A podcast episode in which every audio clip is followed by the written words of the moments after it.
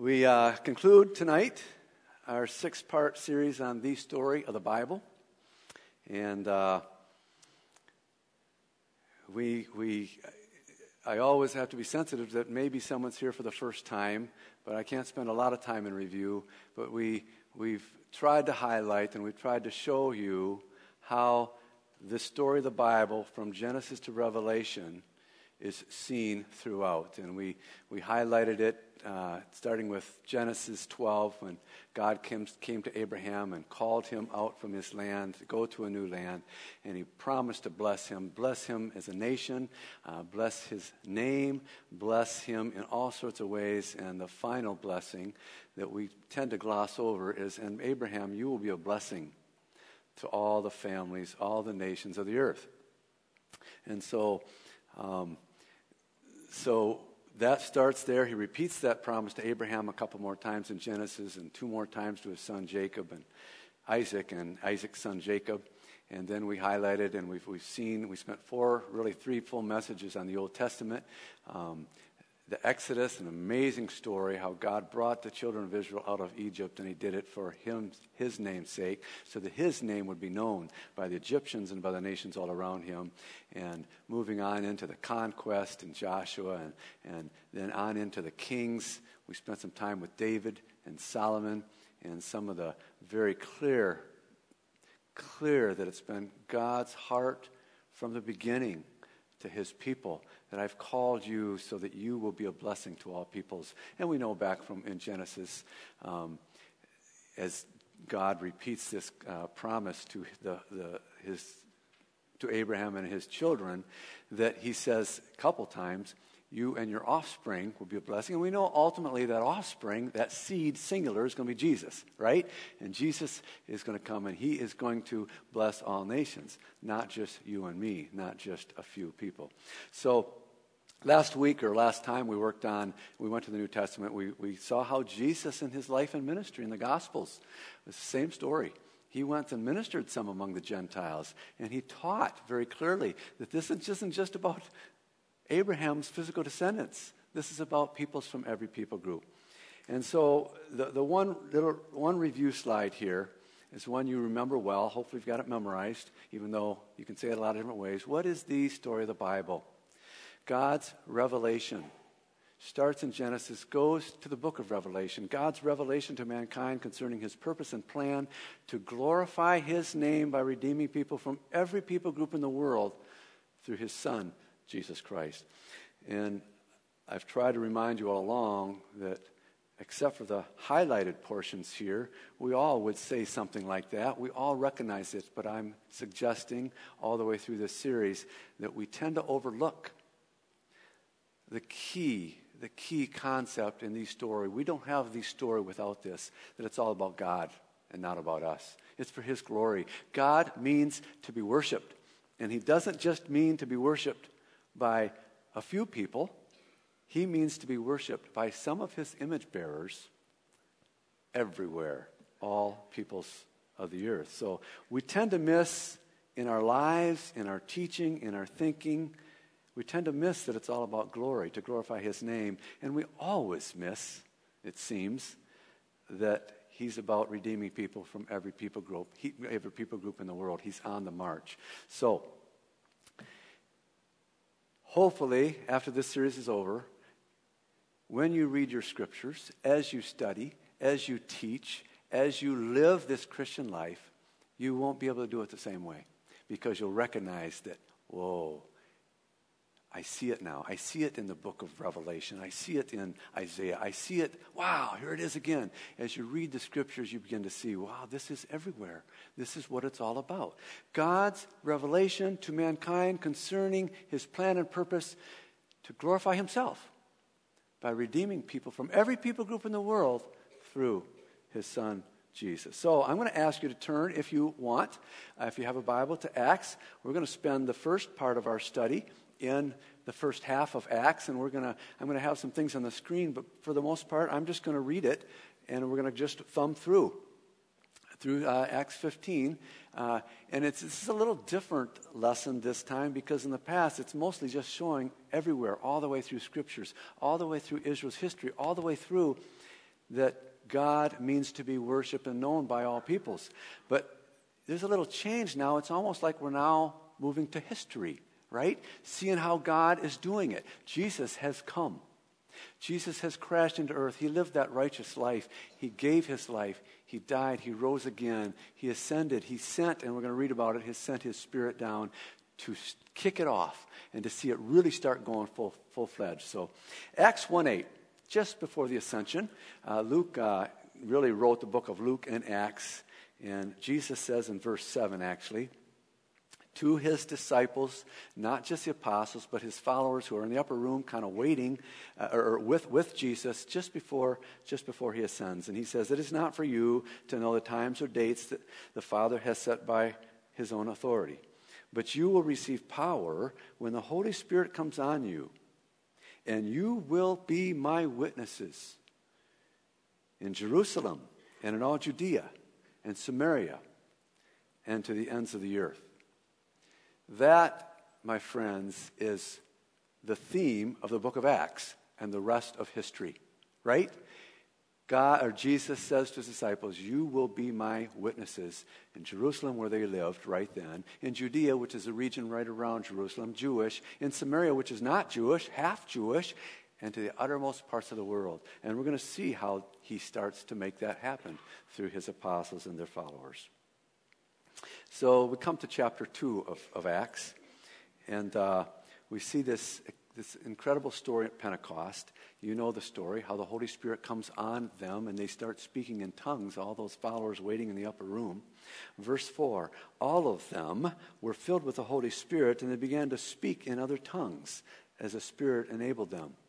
So what? We've known that for decades. What's that all about, John? Verse 9, verse 5. Now they were staying in Jerusalem, God fearing Jews God fearing Jews from every nation under heaven.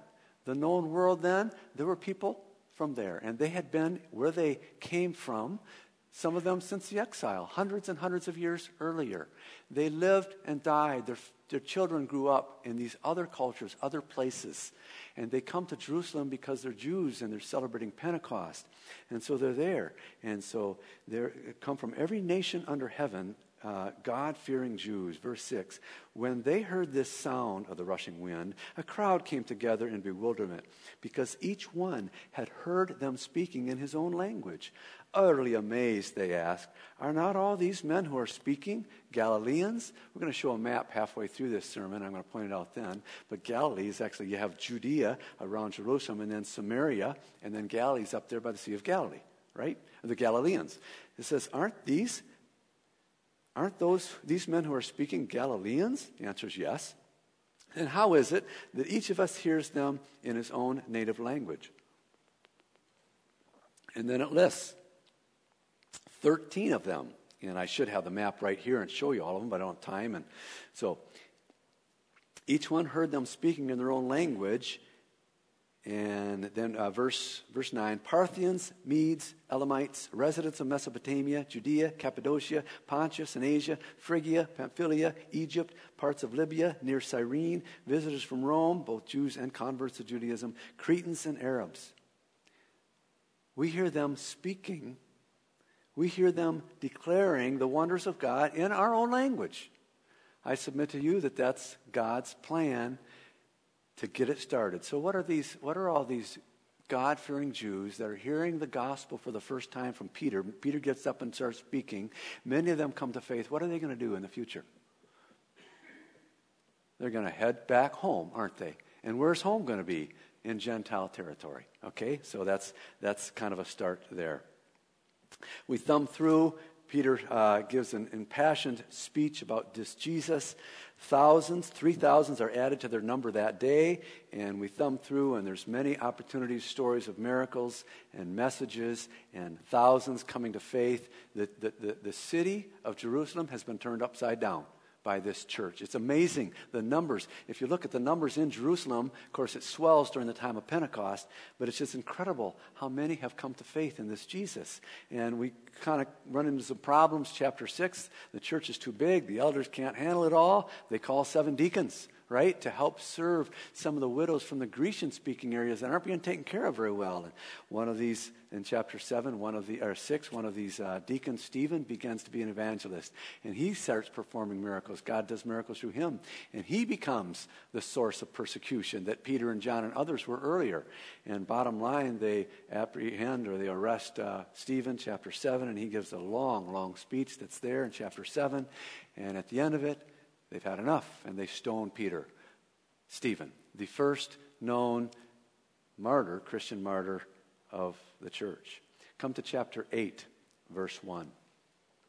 The pers- uh, Saul was there. Saul was there giving approval to Stephen's death. On that day, a great persecution broke out against the church at Jerusalem, and all except the apostles were scattered throughout Judea and Samaria. You will be my witnesses to where? Jerusalem, where?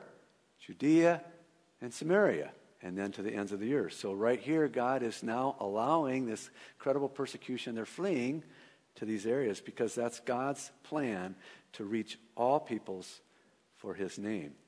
Godly men, verse 2, buried Stephen and mourned deeply for him, but Saul began to destroy the church.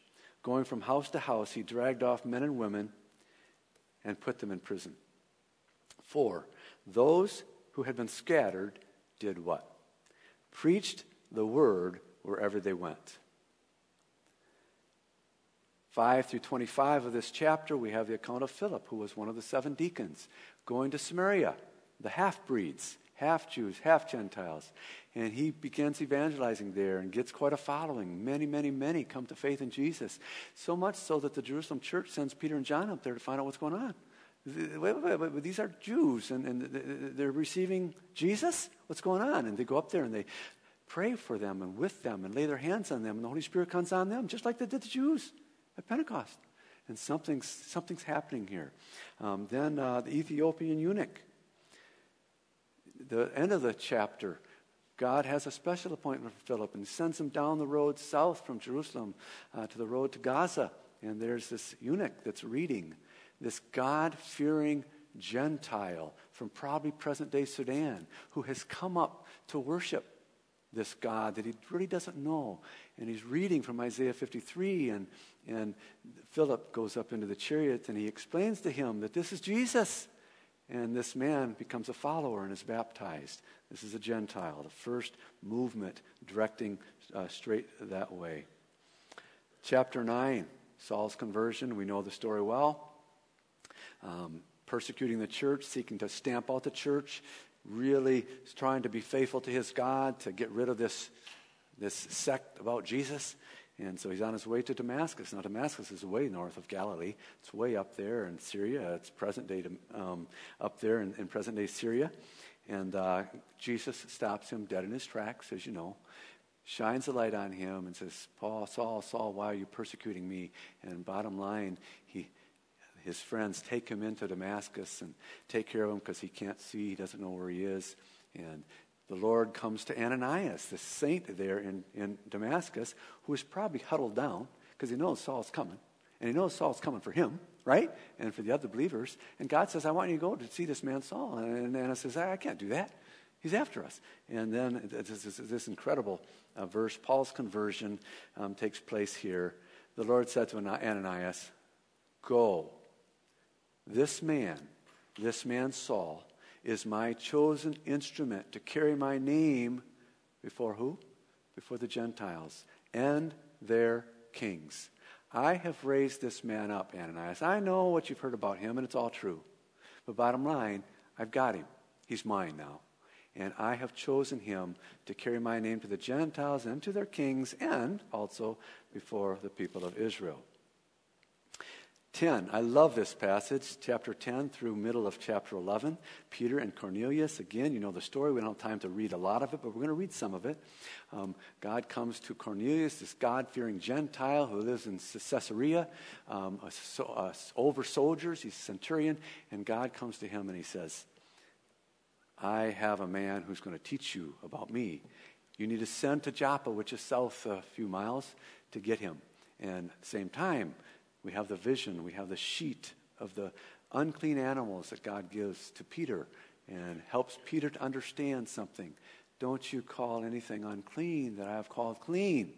He had told him to kill and eat these animals. And so, so he says, There's a man coming, or there's men coming to your house to take you up to a man that I want you to go. So Peter obeys. Verse 27, we're going to follow the story there now. Cornelius is now at the door, at the house.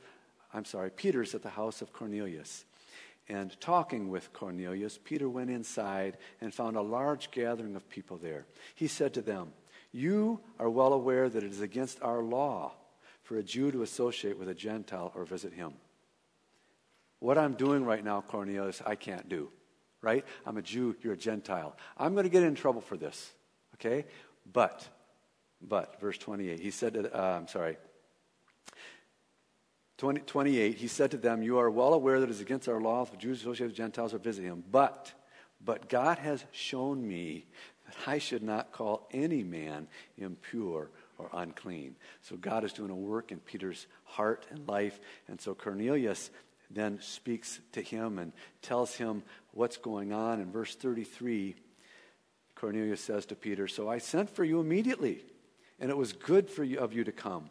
Now we are all here in the presence of God to listen to everything the Lord has commanded you to tell us. Then Peter began to speak.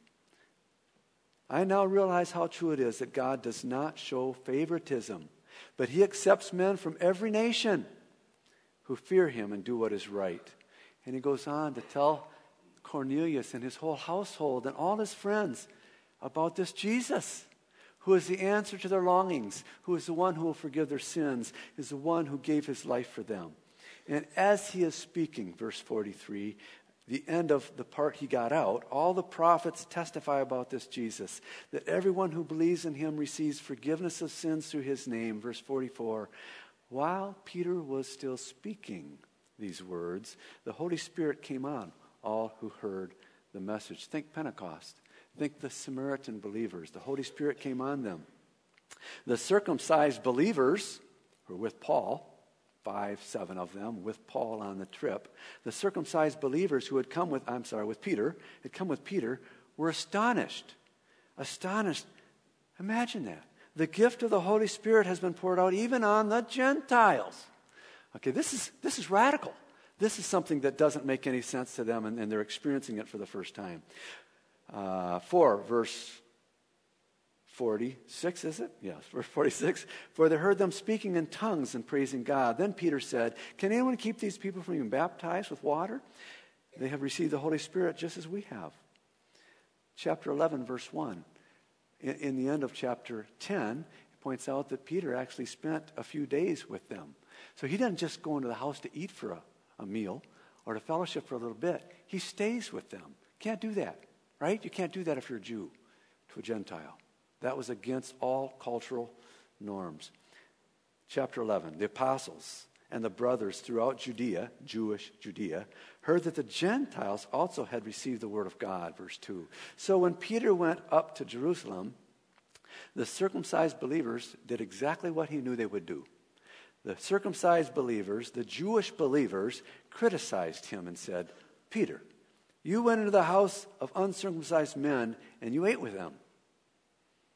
You can't do that. Explain. So Peter then goes in and explains his story of how God gave him the vision and his meeting with Cornelius and how even the Gentiles received the Holy Spirit. Verse 15, as Peter says, as I began to speak to Cornelius and his family, the Holy Spirit came on them as he had come on us at the beginning. Then I remembered. I remembered what the Lord had said. John baptized with water, but you will be baptized with the Holy Spirit. That was in Acts 1. So if God gave them the same gift as he gave us, the Holy Spirit, who believe in the Lord Jesus Christ, who was I? Who was I to think I could oppose God? When they, that is the circumcised believers in Jerusalem, Judea, when they heard this, they had no further objection and they praised God, saying, So then God has granted even the Gentiles repentance unto life. I don't think we can begin to understand the ramifications of this and how powerful this is. Let's uh, just read on from there, verse 19. So, so that's the end of that part of the story. Now we see the scattered believers and where they're going and what they're doing. Now, those, verse 19 of chapter 11, now those who have been scattered by the persecution in connection with Stephen, Acts 8, some of them traveled as far as Phoenicia. That's way up there by Antioch. That's way north. Traveled as far as Phoenicia and Cyprus, the island in the Mediterranean, and Antioch, telling the message only to Jews. So some went and they just kept telling their Jewish brothers, right? Hey, we've found Jesus. Jesus has given his life, the message, the gospel message given out. But look at this. I love this verse, verse 20. Some of them, however, men from Cyprus, that's the island in the Mediterranean Sea, and men from Cyrene, that's way over in North Africa, North Central Africa, present day Lib- Libya. Some men from Cyprus and Cyrene began, or where am I? Went to Antioch. That's way north on the east coast of the Mediterranean Sea. Went to Antioch and began to speak to who? began to speak to Greeks also, telling them the good news about the Lord Jesus. So God somehow challenged others, and this isn't Paul, right? These are others that have been scattered from Jerusalem, began to tell the Gentiles, and the Lord's hand was with them, and a great number of people that would be Gentiles believed and turned to the Lord. Verse 22 News of this reached the ears of the church at Jerusalem. The Gentiles are coming to faith all over, faith all over the place. And they sent Barnabas to Antioch again to check this out. Check out this new phenomenon, what's going on. In the interest of time, we need to move on to Paul's first missionary journey. We have Acts 13, where Paul and Barnabas are commissioned and sent out by the Holy Spirit through the church, or by the church through the Holy Spirit, however you want to say that. And they start on their first missionary journey and they go to that island of Cyprus and then they head up north and go to the mainland, north part of uh, Mediterranean Sea, to that place of, of, of uh, Galatia. And we see in the last part of chapter 13, they began to minister in Antioch, a different Antioch, Antioch of Pisidia in the Galatian region.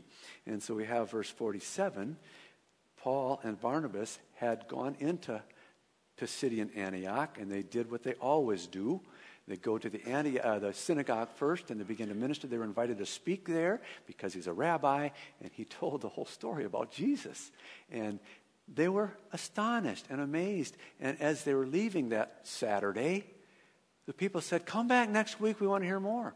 So they come back the next week, and it says something like, The whole city came out to hear Paul.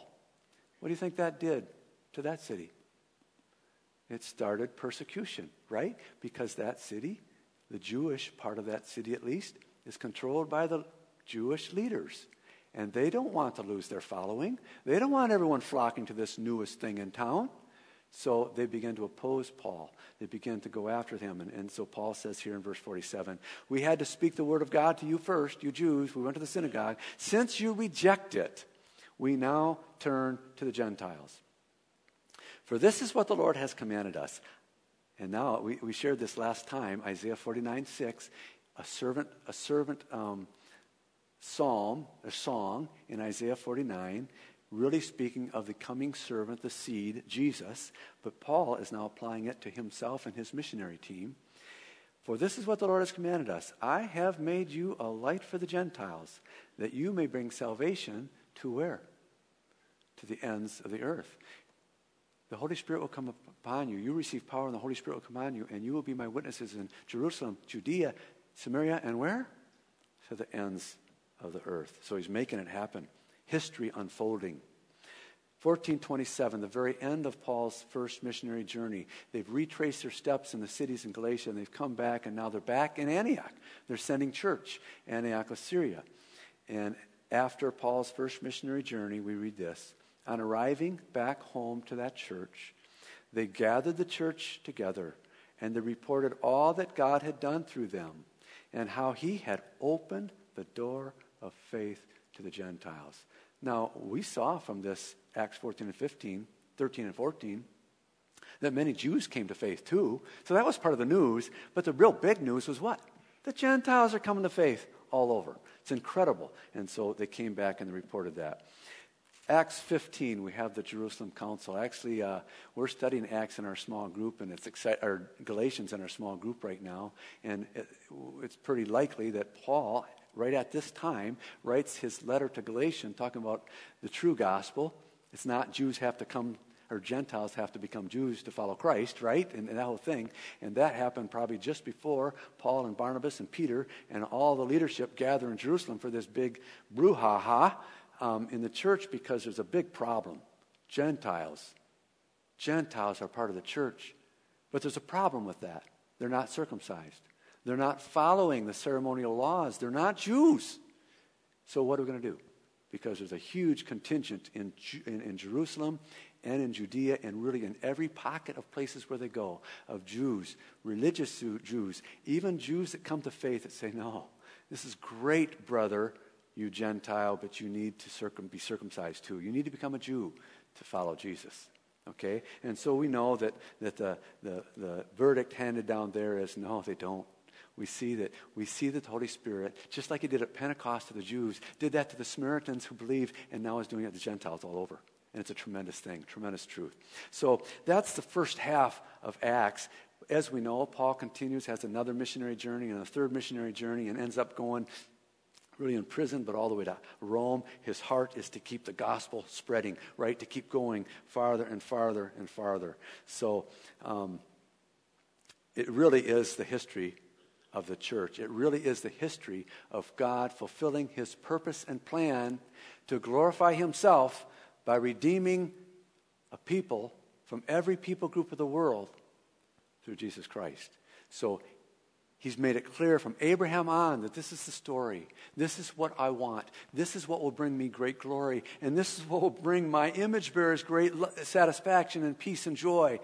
I mean to be known everywhere to all peoples. So we could, uh, at this point, I would really like to uh, spend 10 minutes talking about the history of the church since then. Two reasons I'm not going to. One is time. The other one is I'm not I am not capable. That's not me, okay? I would love to hear it, and I love to hear the history. Some of you have, have taken the perspectives course or studied this and, and what God is doing in the world. But I just want to dwell on this map. It's not the greatest map, it's all the four missionary journeys. I'd like it bigger, but when you're technolo- technologically challenged, you take what you get and you don't complain, okay? So, um, you will be my witnesses in Jerusalem, Judea, Samaria, and to the uttermost parts of the world, even all of those, right?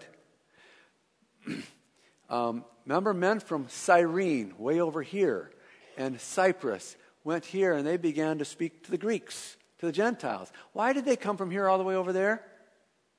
I find that fascinating. We also know from, from little tidbits in Acts all sorts of churches are springing up over here. We don't have any information who started those churches. It was before Paul started his missionary journeys. Did he start them when he spent some time up in Tarsus? We don't know. But God's doing the work. And now as we move this way, it becomes more and more Gentile. So the first missionary journey, here's Antioch that we read about, Iconium, Lystra, and Derbe, and then it goes back through there, and that's the first missionary journey. Second missionary journey goes farther, third farther, and then he goes all the way to Rome. And I wish I had more of, of, of of Africa because the whole northern part of Africa is evangelized in that first, uh, in that first uh, century. So here's, here's the, the big map, and I wish I could give you history, but I, but I don't have the ability. But bottom line, bottom line, this gospel that started right here through Jesus. Abraham, you and your offspring are going to be a blessing to all nations of the earth. It has just gone wild. Okay? So for the first few centuries, it started moving fast up into Europe and it went east into India and to China and up in this region some, at least some offshoots of Christianity, and often was pushed back in the in the medieval times, the Dark Ages, the, the Islam advances, and all the things. So it went back, ebb and flow. But uh, a lot of this had been reached early on, and, and more moving up here. And then then we have the Reformation, and 200 years after the Reformation, the beginning of the modern missionary movement that which started in Europe, England, and started moving, and it started going to the New World, and it started going south. And it's amazing what's been done for Christ in, in southern, what is that, North, South America. and Africa, the whole southern two thirds of Africa has the gospel. That doesn't mean there aren't people groups there that need the gospel and haven't heard, but it's amazing how it's spread all over the world now. There isn't a country in the world, there isn't a continent in the world that doesn't have the gospel. There are still thousands of people groups in the world within those countries and continents that still do not have the gospel. And of course, that biggest area of the unreached is right in here, often called the 1040 window. Huge pockets of Muslims, Buddhists, Hindus, um, uh, animists, animists in different places, atheists through there that still need the gospel, and they're very, very hard places to reach. But God is doing it. He's on the march. And today, if you read about it and if you learn, if you dig, ah, there's incredible movements taking place around the world where God is, is redeeming many Muslims in new areas, tribal areas, Hindus in India. It's incredible. And so, but the time just keeps moving. That's also incredible. So I'm going to go real fast now and dance through a few of the epistles just to give you some more examples of how Paul and the, the authors of the other epistles uh, see it here too. So we have uh, Paul in Romans 1 5. Through him, that's Jesus, and for his name's sake, remember it's all about God, it's for his glory. Through him and for his name's sake, we received grace and apostleship to call people from among all the Gentiles to the obedience that comes from faith. Romans 4 16 to 18. Therefore, the promise comes by faith, so that it may be by grace and may be guaranteed to all Abraham's offspring. Who are they? Not only to those who are of the law, the biological offspring, but also to those who are the faith of Abraham. He, Abraham, is the father of us all in this spiritual sense. As it is written, I have made you a father of many nations. Against all hope, Abraham in hope believed, and so he became the father of many nations, just as it had been said to him, So shall your offspring be. Romans 15, 8 18. I'm not going to take time. I was going to read a, a, lot of, of 8 to 18. You do that on your own, but he quotes several Old Testament passages and several things. The whole thing, 8 through 18, is talking about God's reach to the Gentiles, God's reach to the nations. But I want to read the benediction of Romans. Oh, I'm in Acts. That's not going to work. benediction, Romans chapter 16, verse 25. Now to him who is able to stand uh, uh, to establish you by my grace and the proclamation of Jesus Christ according to the revelation of the mystery hidden for long ages past, but now revealed and made known through the prophetic writings by the command of the eternal God. Why? So that all nations might believe and obey him. To the only wise God be glory forever through Jesus Christ. Amen. It is everywhere. It's all over this story of the Bible. God means to be known among the Gentiles, among all peoples of the earth. We, I'm not going to go there later because of time, but I did mention the end of the story. Remember Revelation 5 and 7 9, where people from every people, language, nation, tribe are around the throne with you and I. Okay? And we have a tendency, because we're just like everyone else, we have a tendency to think, think we're going to be pretty important there. No, we're just going to be a drop in the ocean, right? This church will have just a little presence there. The church in the United States will be just a small portion of this. There will be people from all over worshiping the Lamb together. Is that not unbelievable and fantastic and something we want to join in and be a part of? I say yes. Ephesians, Tim did a great job, spent many weeks few, a couple months, in the last couple months, on Ephesians 2 through 313, where he talks about this mystery the Gentiles and the Jews will become one. I'm just going to quote several of the verses and go on without comment.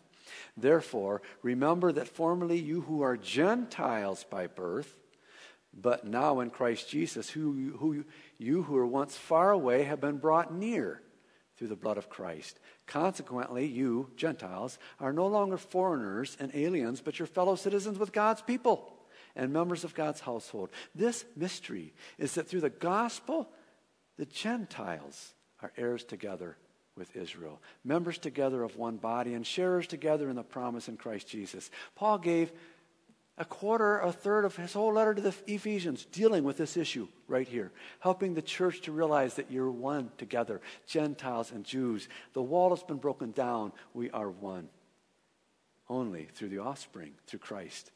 Colossians 1:27. Many of these passages are key passages that you know about.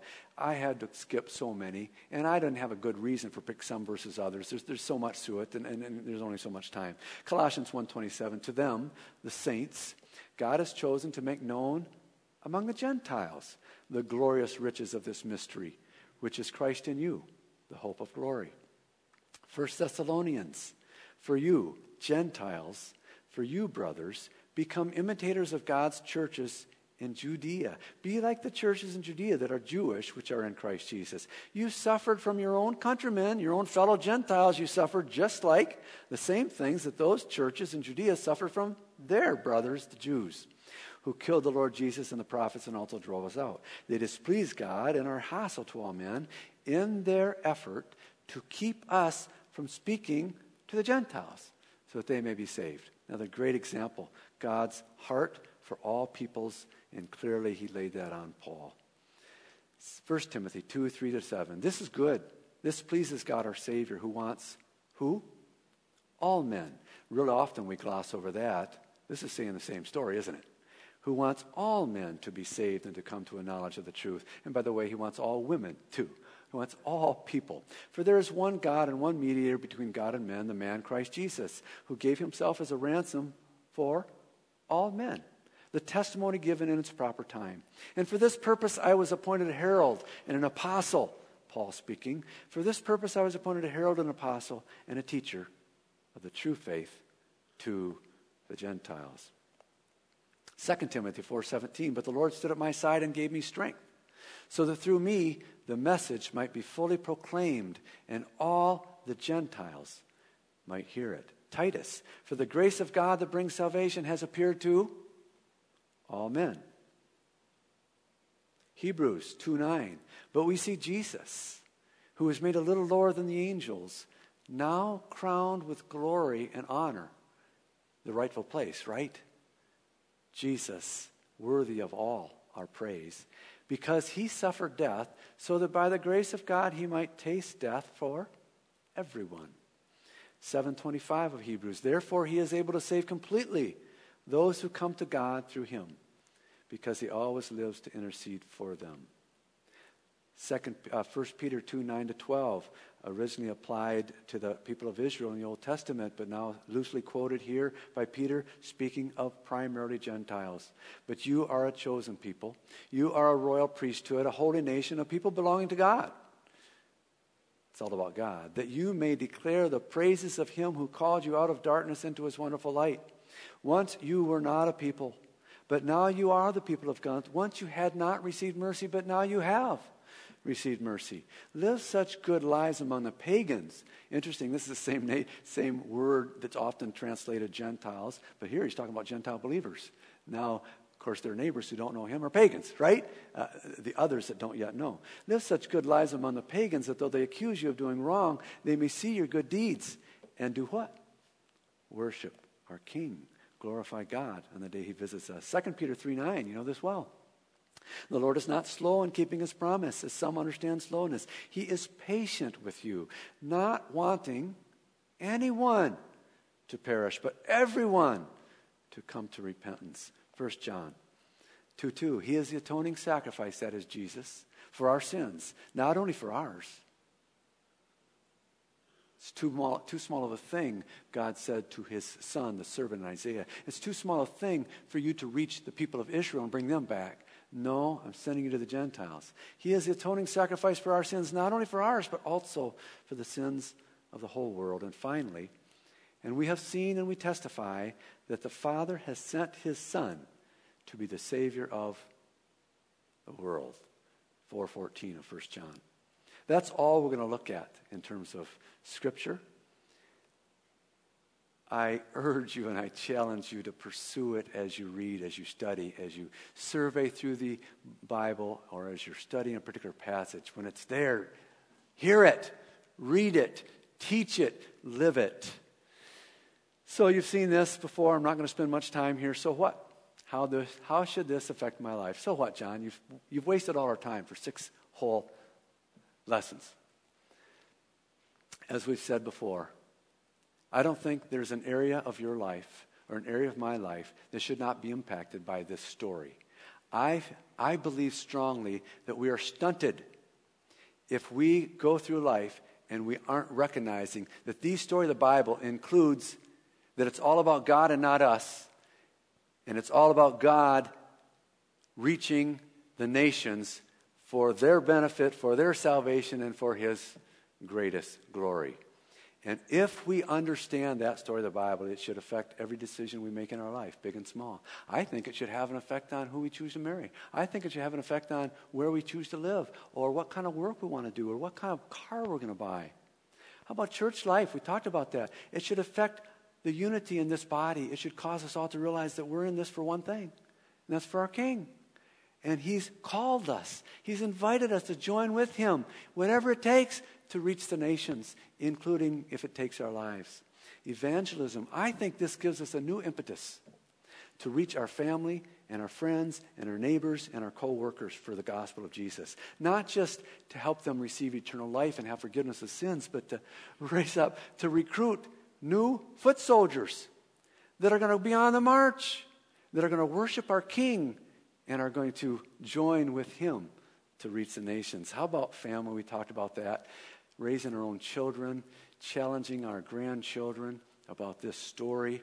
Finances, I think this has everything to do with what we spend our money on, right? Or it should, right? If we really understand this, what does this mean? Prayer, our prayer lives. What about our free time, our recreation and hobbies? How should this affect what we do with our free time? How about when we deal with difficulties? Does anyone ever have difficulties? None of them are expected, right? None of them are wanted, right? But all are promised. And God knows what He's doing. How does this story of the Bible help us endure, work through trials and difficulties, suffering, and especially persecution? How about the work? Should it affect how I work? Should it affect the workplace? How we represent Jesus in that context? I think so and how we worship him.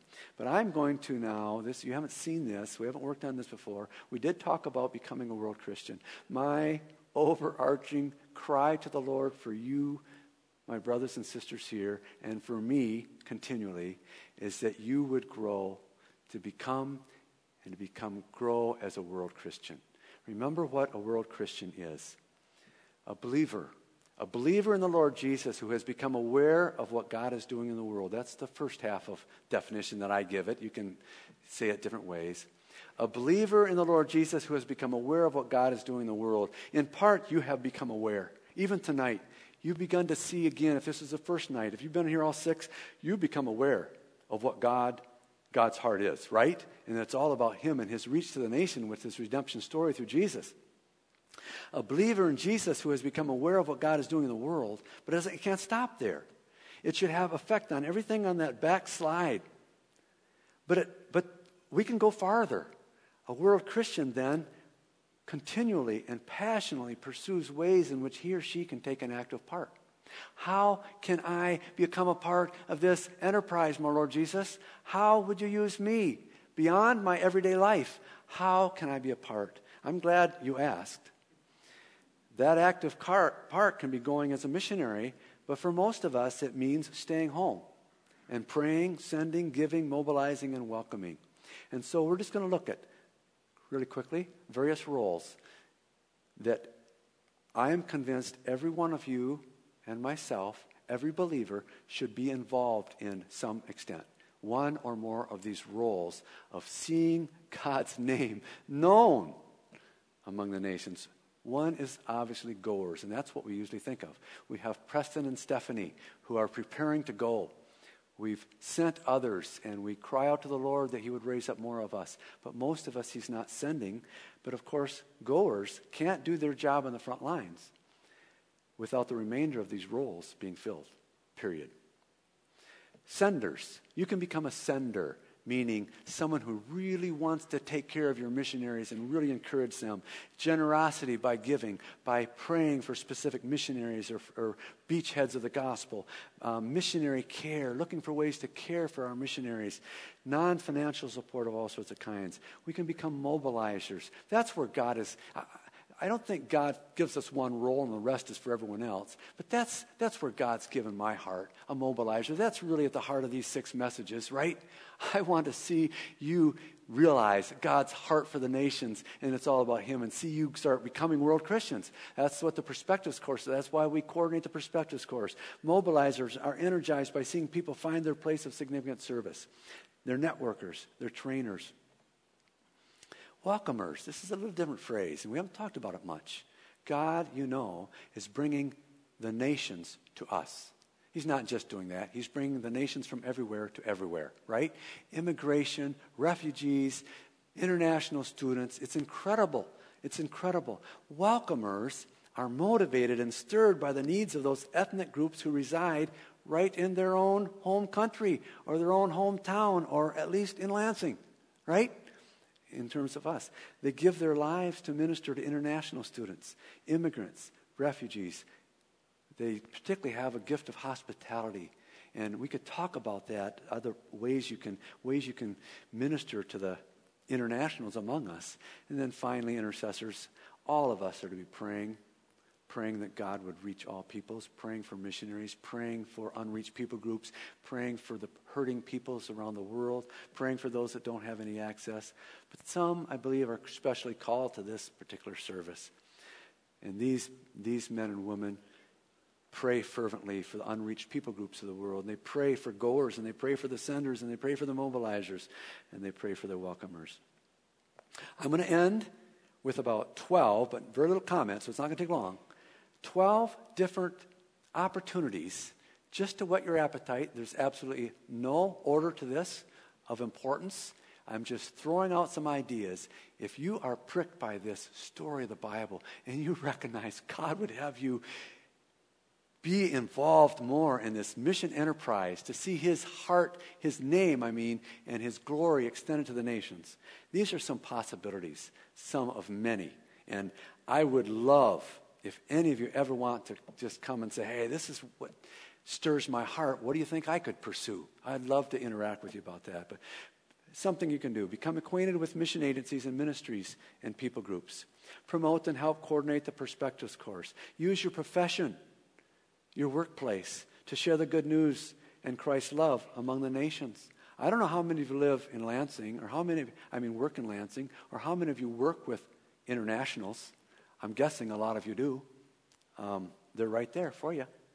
Volunteer teaching English to immigrants or international students in the, in the Lansing area.